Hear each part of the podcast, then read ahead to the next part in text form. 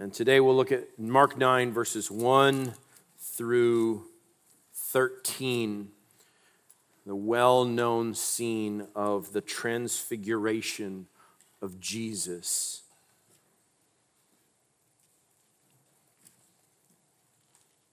Let's read it together. Mark 9, verse 1. And Jesus was saying to them, Truly I say to you, there are some of those who are standing here who will not taste death until they see the kingdom of God having come in power. And six days later, Jesus took with him Peter and James and John and brought them up on a high mountain alone by themselves. And he was transfigured before them. And his garments were shining intensely white, as no launderer on earth can whiten them. And Elijah appeared to them along with Moses, and they were conversing with Jesus. And Peter answered and said to Jesus, Rabbi, it is good for us to be here. Let us make three booths one for you, and one for Moses, and one for Elijah for he did not know what to answer, for they became terrified. And then a cloud formed, overshadowing them, and a voice came out of the cloud This is my beloved Son, listen to him.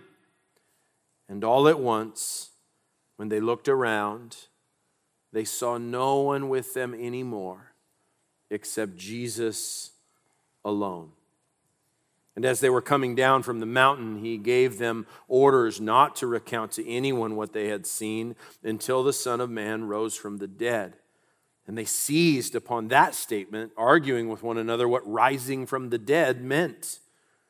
And they began asking him, saying, Why is it that the scribes say that Elijah must come first? And he said to them, Elijah does come first and restore all things. And yet, how is it written of the Son of Man that he will suffer many things and be treated with contempt?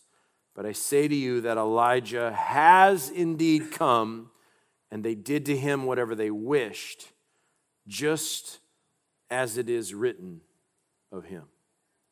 This is the very word of the living God.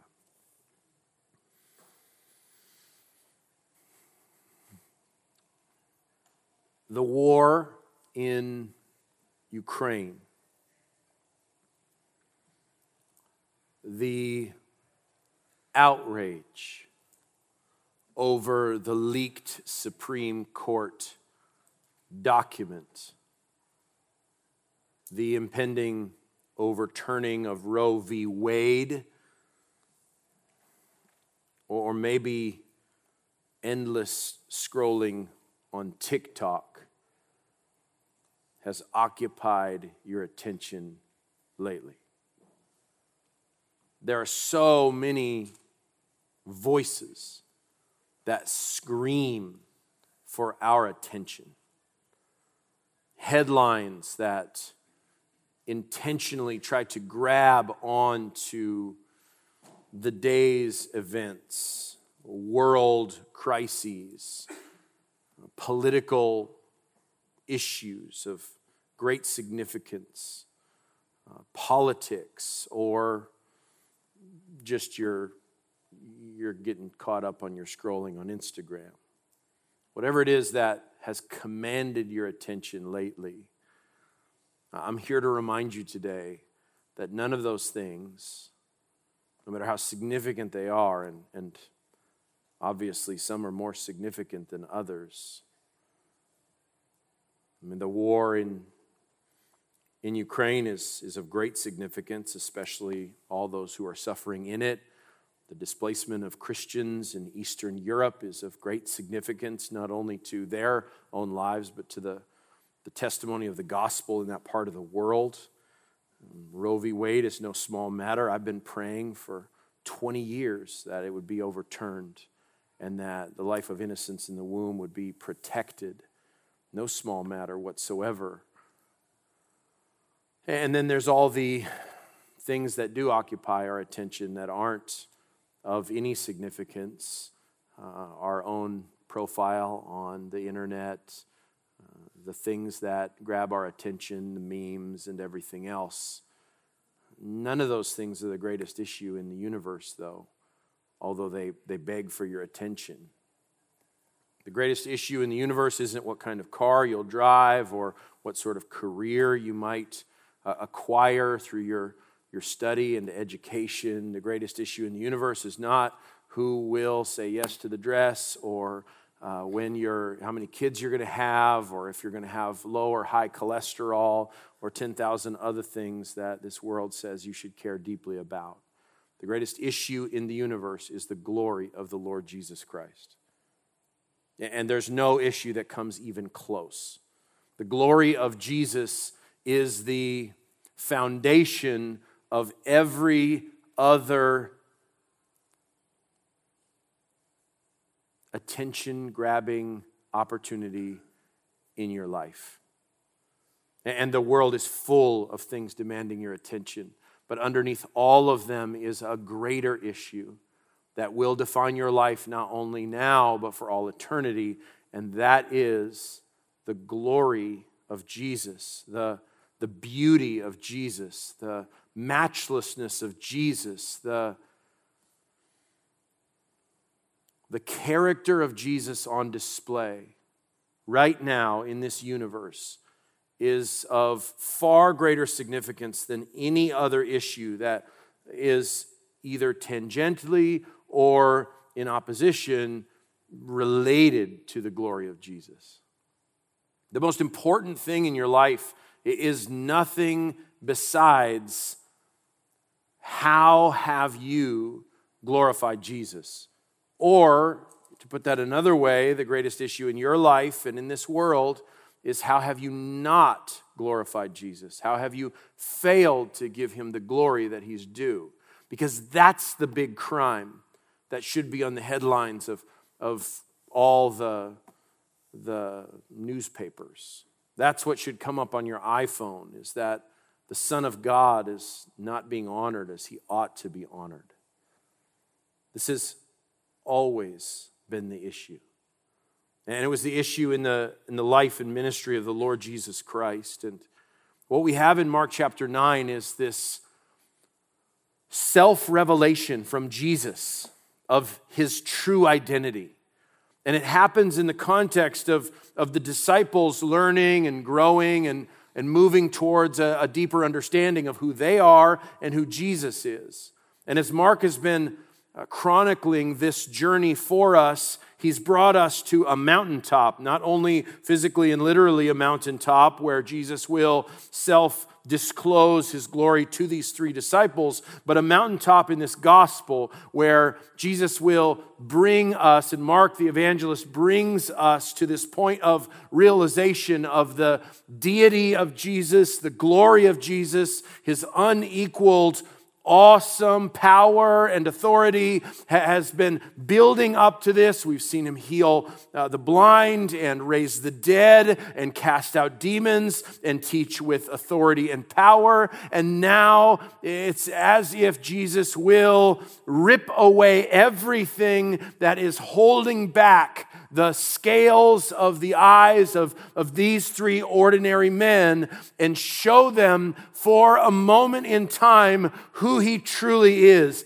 And if they or we had eyes to see Jesus as he truly is, everything else in this life would be reordered around the ultimate, unequaled, awesome, blinding, brilliant glory of the Lord Jesus Christ. And that's what happens at the transfiguration we see Jesus as he truly is. I want to look at this passage in kind of movements here. And I'm, I'm not good at classical music, so I don't know what the movements are called. So I'm just going to call, uh, I think symphonies have four parts usually, but I only got three parts, so forget the music thing. I want to talk about a prelude here. Okay, I think that's the first part. How do we get up to the transfiguration? Okay. I want to talk about a prelude here. And then I want to talk about the pinnacle, what happened on this, this mountain. and then I want to talk about what it produced. Okay, so let's look at this in, in kind of three steps. First, how did we get here? I think that's really important if we're going to behold the unequaled greatness of Jesus, the context, uh, how we got to Jesus saying what he said at the beginning of this. And then I want you to just look at the actual event, the, the disclosure of Jesus, the self revelation of Jesus in, in his uh, glorious manifestation and, and all that goes on there with these two Old Testament figures and these three terrified disciples, and then Peter kind of speaking out what, what he's thinking. And then I want to look at uh, what happened as a result of that. So, what, was, what did all this produce, this glorious manifestation of Jesus? And, and this isn't just to understand Mark chapter 9, it's to help you understand how God's glory should be seen and beheld and savored in your life and what it should produce in your life. If you could today behold the glory of Jesus in this passage, I wonder if you could take that with you and behold his glory as you process what's happening in our world today, as you think about the consequences of the decisions that you make in your own life related to who you will love and how you will live. And if the glory of Jesus becomes weighty and blinding to you, then everything else will come into a sharper focus. And so, Mark chapter 9, I think, has great help for us to behold and process and then react to the self disclosure of Jesus as he truly is. So let's start with the prelude. The prelude is, a, is about discipleship. That's what Mark has been teaching us. And from Jesus' calling of his disciples in the first three chapters of Mark, as they left behind their occupations, their families, their, their ordinary pursuits, and they simply obeyed that call to follow me that Jesus told them. We started to learn about what it meant to, to be a disciple, what it meant to follow Jesus.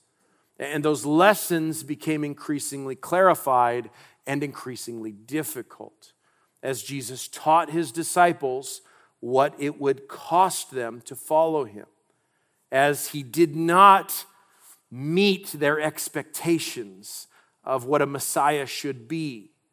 Their religion, the Jewish religion, had taken on lots of baggage about what the Messiah should be. And the Messiah, in their mind, should be a general, a military leader, a king of some kind who would take over the nation, put it all in order, gather an army, and defeat the enemies that had oppressed the Jewish people give Israel their land back and expand her borders and her influence and her significance to be that, that shining light of the people of God they were destined to be.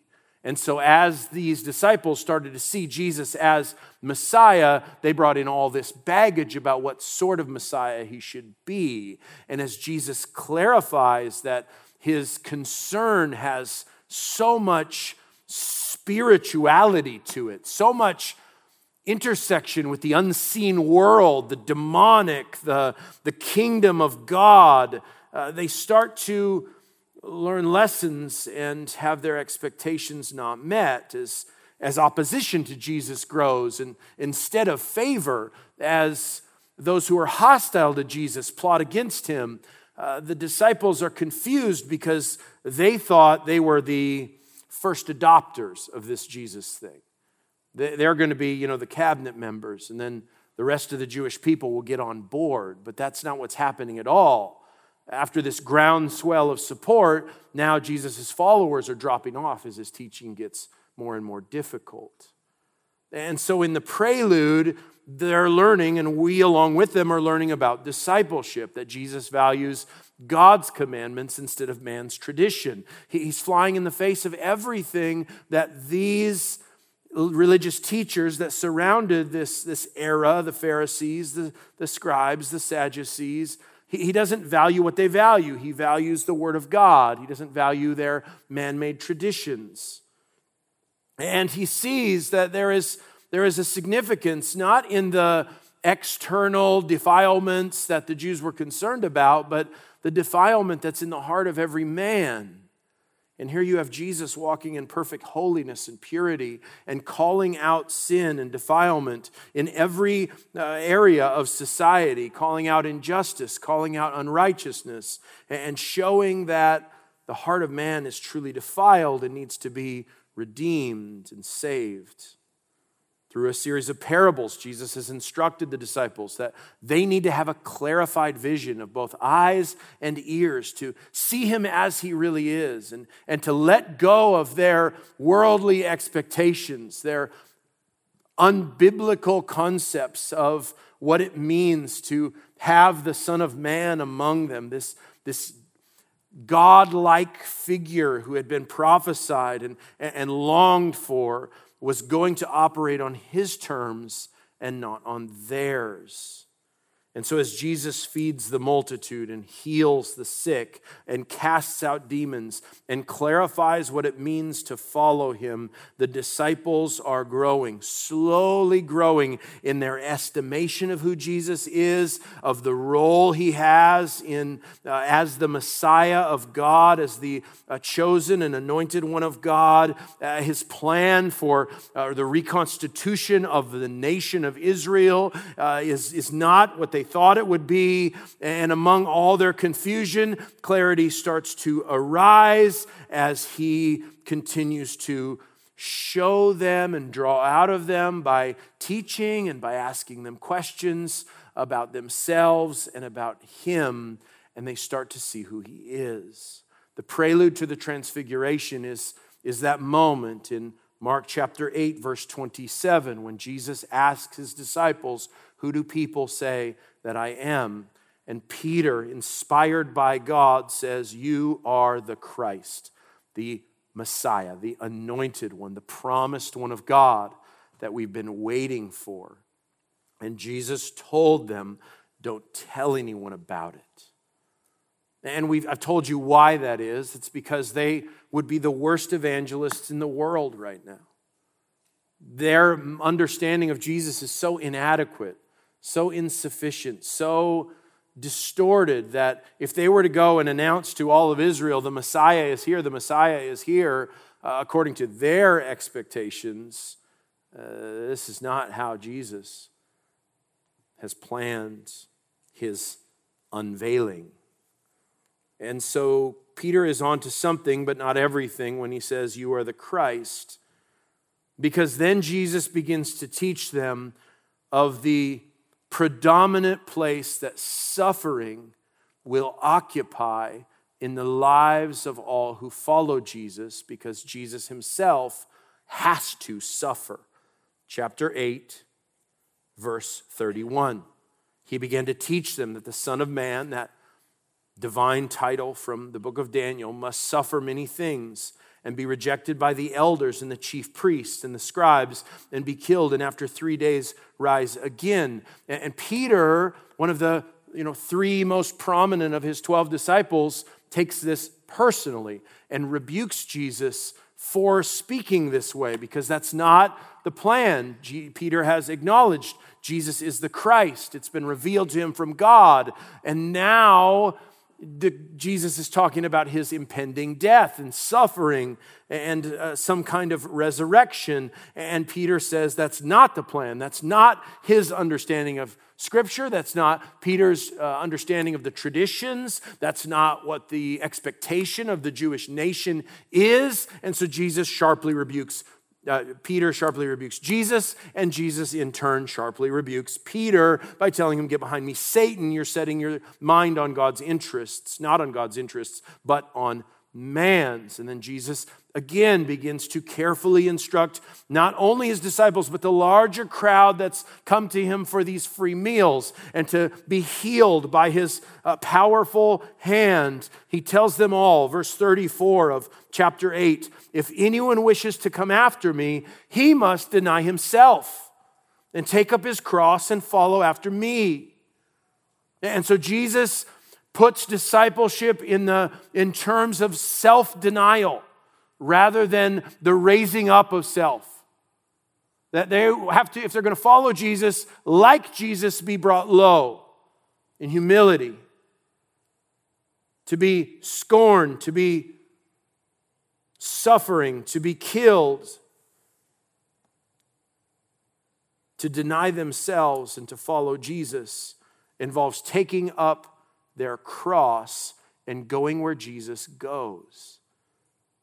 This is a radical statement to show them that discipleship will cost them their lives.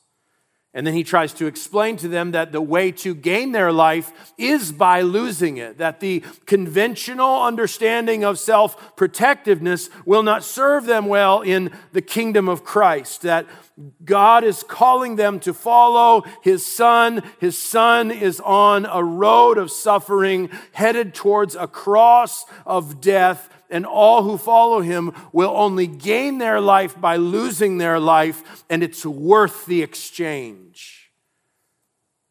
Because in the end, they'll stand with Christ.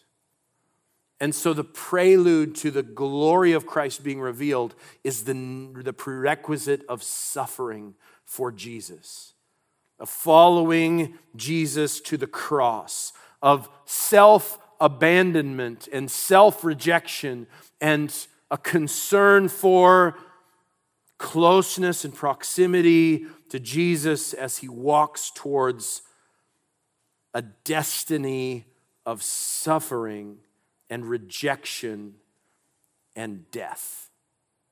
That's the prelude to the glory of Christ. We also see it at the end of this passage. After Jesus reveals himself, they trying to recover from the experience, ask him a series of questions. Uh, Jesus says not to tell anyone what they've seen. We've already seen that repeatedly throughout the gospel. Jesus tells them, Don't go tell it on the mountain, hide it under a bushel. Yes, and don't let it shine.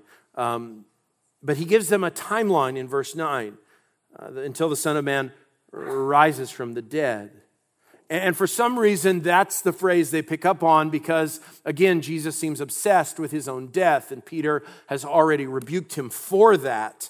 And so they're asking now, they know they can't go after the death thing because that didn't go well when Peter tried it the first time. So maybe they can go after this resurrection thing because obviously it must be some sort of metaphor or you know concept that they're not quite understanding. What, what do you mean rise again? Like uh, you know, a new start, or what, what, what does it mean, this resurrection concept? And so they ask him, uh, you know, about that statement by asking about Elijah, one of the characters who appears with Jesus and, and Moses in the Transfiguration, which we'll look at momentarily. They ask the question why is it that the scribes say that Elijah must come first? Now, the Messiah, the promised one, David's son, the king of Israel, the, the fulfillment of all God's promises of salvation, the one the Old Testament had longed for and the people expected, was associated, I've told you this before, with two figures predominantly. One being Elijah, who's the prophet, and one being Moses, who's the mediator of the law. Uh, he wrote uh, the Torah, the first five books of the Old Testament. He is the, the most central figure in all of Judaism, uh, perhaps and, and, likely even uh, revered and esteemed more than their father Abraham. If you asked any Jewish person who is the greatest uh, of, of all uh, of God's people, I think 10 out of 10 would answer Moses. If you ask me uh, who my favorite person in the Bible besides Jesus is, I would tell you it's Moses because that was God's favorite person in the Bible.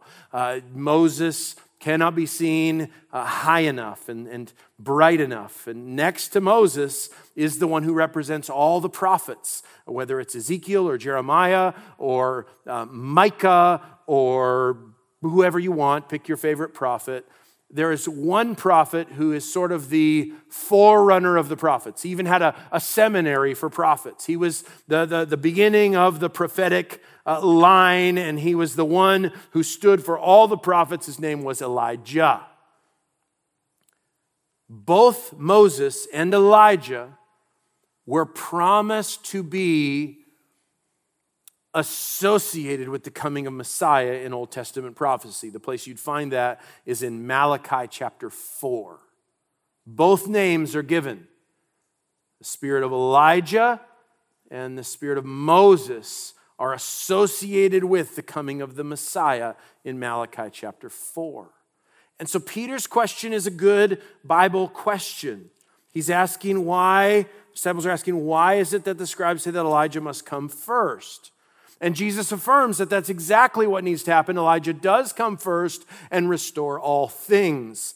And yet, how is it written of Son of Man that he will suffer many things and be treated with contempt? Their question is briefly answered by Jesus. Catch this.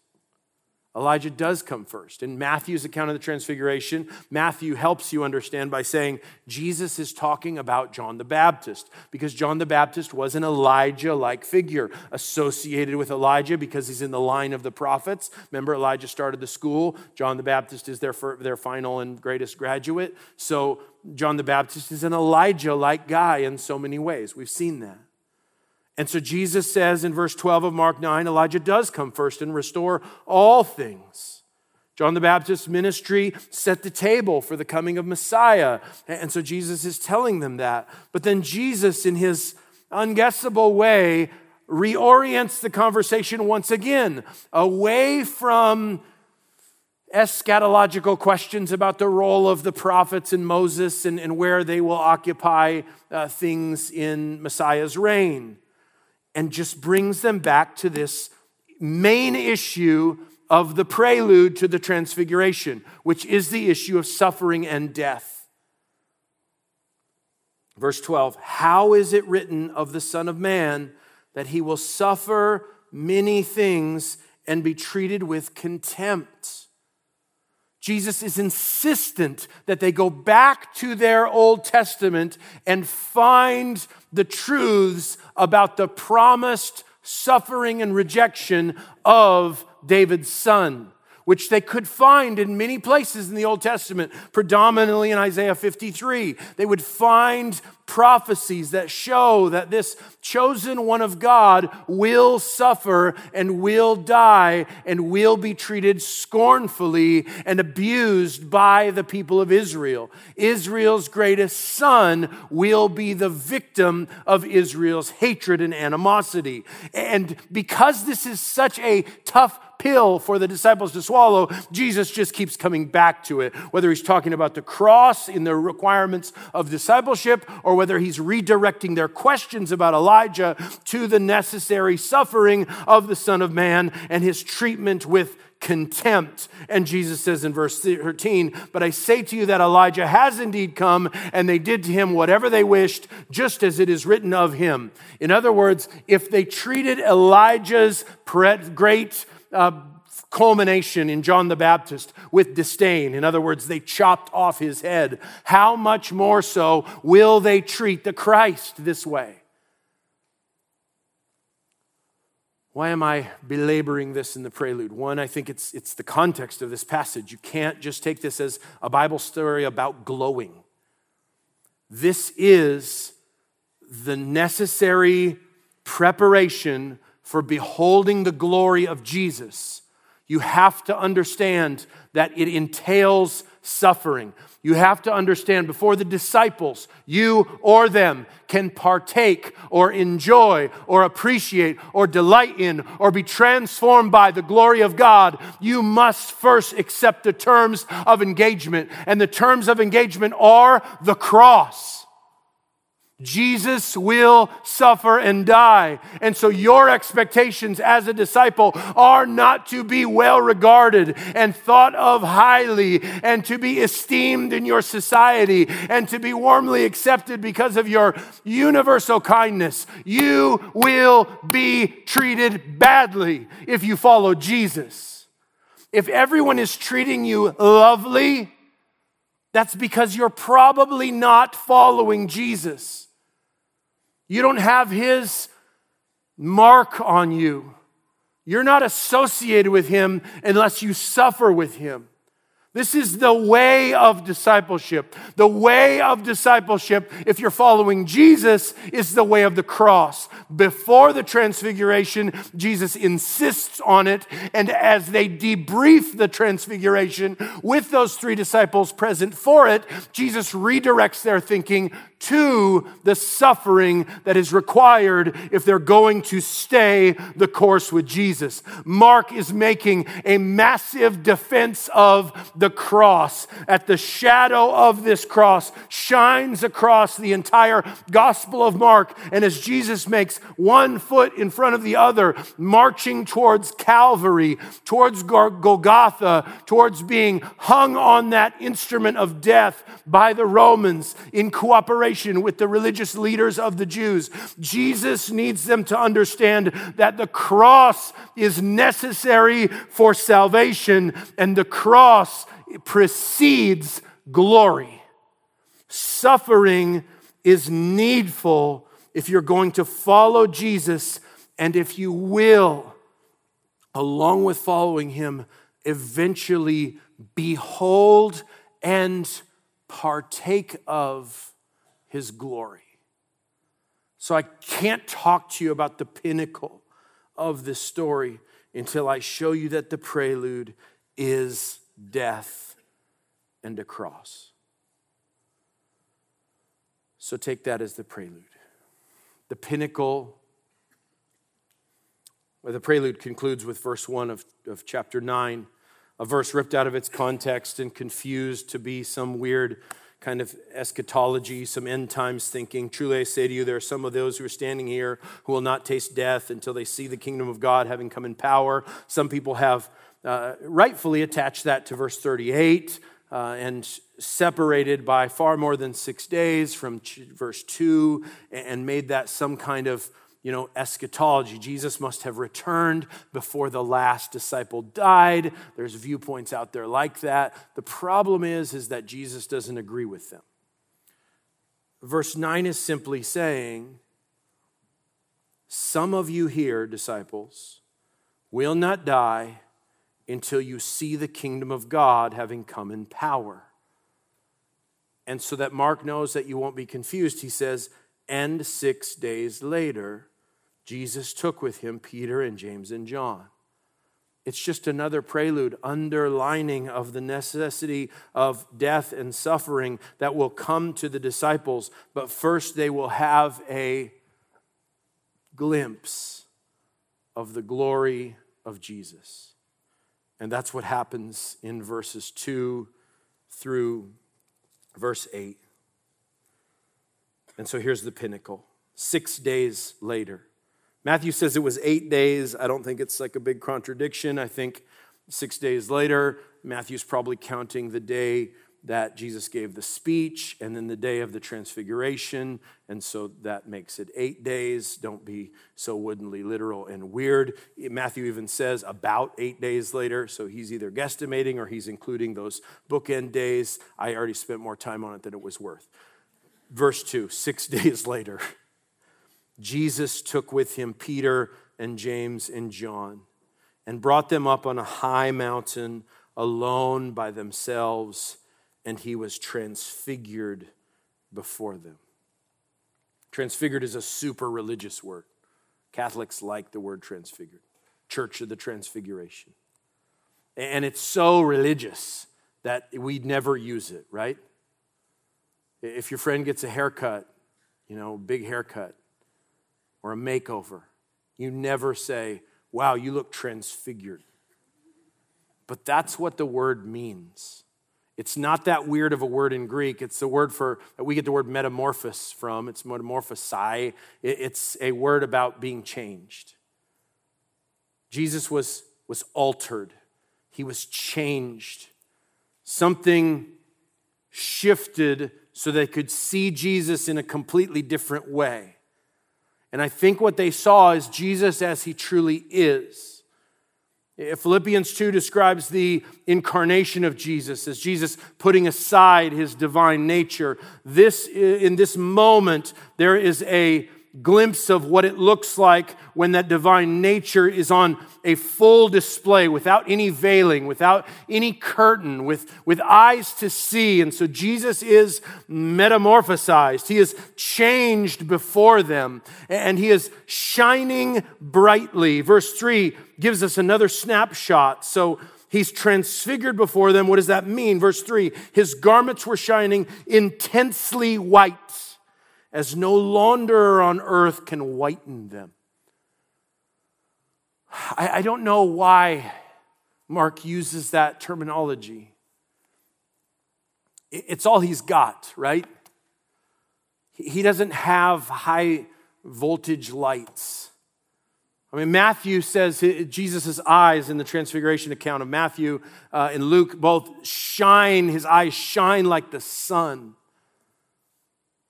And so I don't know why Mark says, you know, brings in laundry here. He's got really clean AF ones. You know, it's like, it's like not even that clean. It's cleaner than that.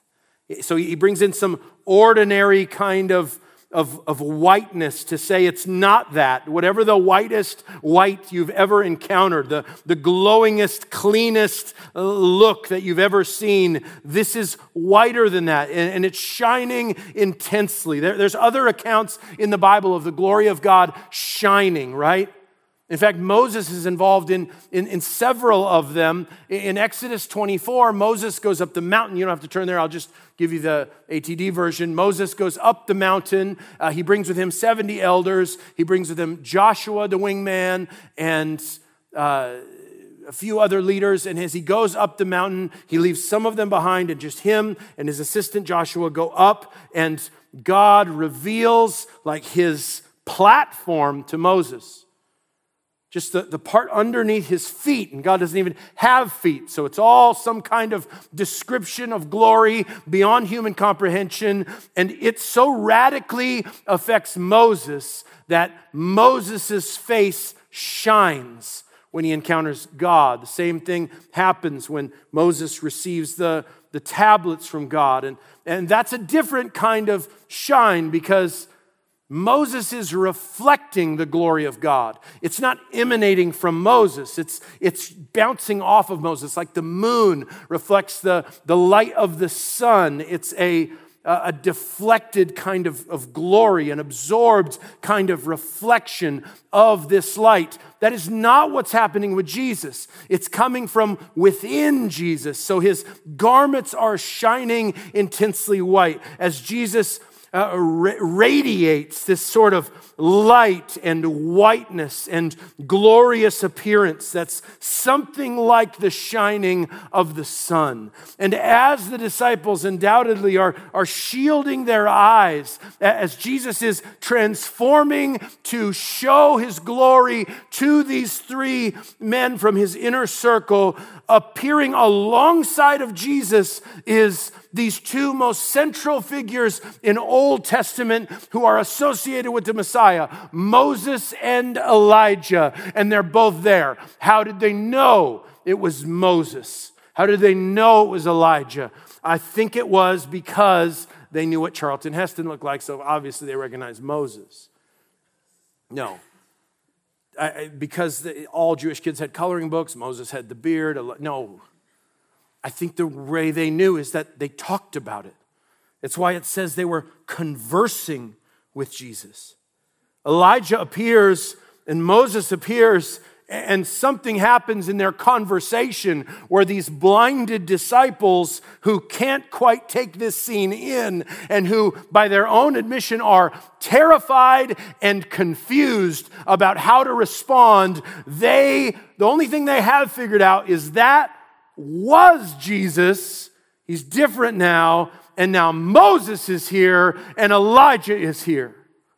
This is so far outside of their comprehension. It's terrifying to them. It's overwhelming. They don't know what to do. They don't know what to say. And when the disciples don't know what to do and don't know what to say, Peter thinks it's a good time to talk. And so he does. And I don't, I'm not mad at where Peter's at here completely. And remember, Mark is Peter's ghostwriter. There's a 500 page book by Richard Bauckham about it. If you don't believe that, it's, it's just the case.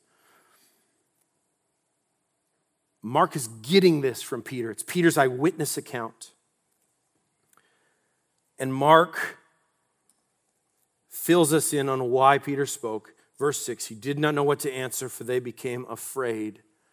And Peter speaks up and says to Jesus, must have been a lull in the conversation with Moses and Elijah. Rabbi, it is good for us to be here. And he's right. It was God's will to bring them there. Jesus selected the three of them, brought them up on this mountain. It is good that they are there.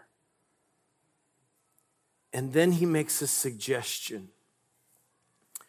Let us make three tents or booths one for you, one for Moses, and one for Elijah.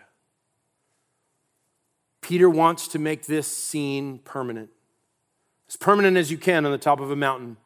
And if the people of God for centuries worship God by way of tabernacle, perhaps tabernacles would be appropriate here. Tents in which Moses and Jesus and Elijah can occupy, keep the conversation going, bring in messianic rule and reign, and do exactly what Jesus said, which is see the kingdom of God having come in power. Peter recognizes that it's here. The kingdom of God is here. The glory is on display. Let's keep this thing going. But there is a deep deep confusion in Peter, one that is so dangerous and so relevant to every single one of us.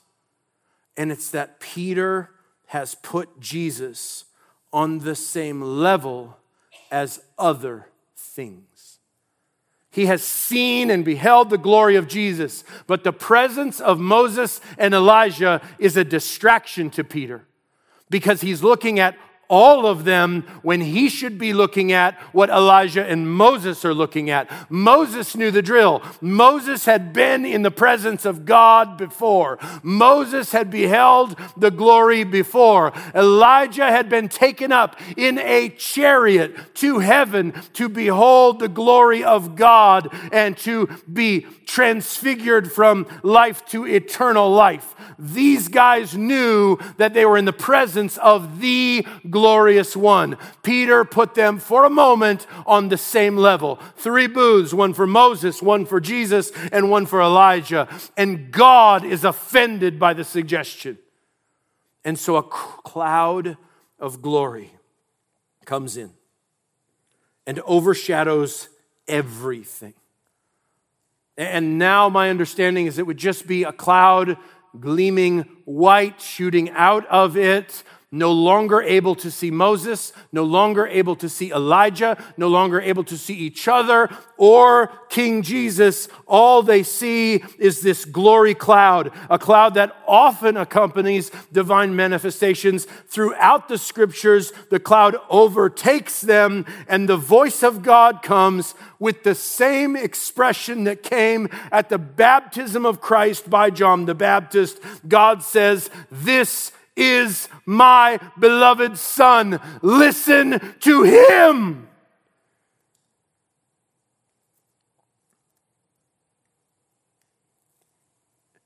As if to say, this isn't about Moses. This isn't about Elijah. And disciples, this isn't really about you. This is about my son the eternal, matchless, unequaled Son of God, whose glory is being revealed. He and He alone should be listened to. No more talking, no more suggestions. And then the cloud dissipates. And as if to underline and reinforce the supremacy and unequaled greatness of Jesus, Moses and Elijah are gone. And it says in verse 8 At once they looked around and they saw no one with them anymore except Jesus alone. And then they come down the mountain and they have that conversation with Jesus again about suffering. And they've tasted the glory of God. That's the pinnacle of it. So, what does it produce? I hope it produces in you what it produced in these disciples. Not at first, but after the resurrection. They would come to see the unequaled greatness and glory of Jesus as unworthy of any other competition. It would reframe their lives in such a way that they would lay their lives down as promised and prophesied for the sake of the glory of Jesus Christ. No other issue in the world, in world history, in their own personal lives and families would be seen apart from the matchless and unequaled glory of Jesus. What they tasted that day, they would live for until the day of their death and then would experience for all eternity. And when they would speak of Jesus from this point on, it would be with an awareness of how that day they saw Christ as he truly is and it made them see everything differently. And so Peter preaches Solomon's porch in Acts 4 and tells the crowd, You put to death the author of life, who God raised from the dead. He goes on in his sermon to say, But the things which God announced beforehand by the mouth of all the prophets, that is, Christ would die and thus be fulfilled Repent and return so your sins might be wiped away in order that times of refreshing may come from the presence of the Lord. Who's he sound like when he says that his Christ would suffer? That's exactly how Jesus used to preach to Peter, and Peter used to deny it vehemently. And now look at Peter preaching the suffering of Christ. In this same sermon, chapter 3 of Acts, verse 22, Peter says, he quotes a guy he met once, Moses. He says, Moses said, The Lord God will raise up for you a prophet like me from your brothers. To him you shall listen to everything he says to you. That's Deuteronomy 18 15, where Moses prophesied that someday a greater Moses will come. And now Peter sees who that greater Moses is. And so Peter's preaching is one of the products of beholding the unequaled glory of Jesus.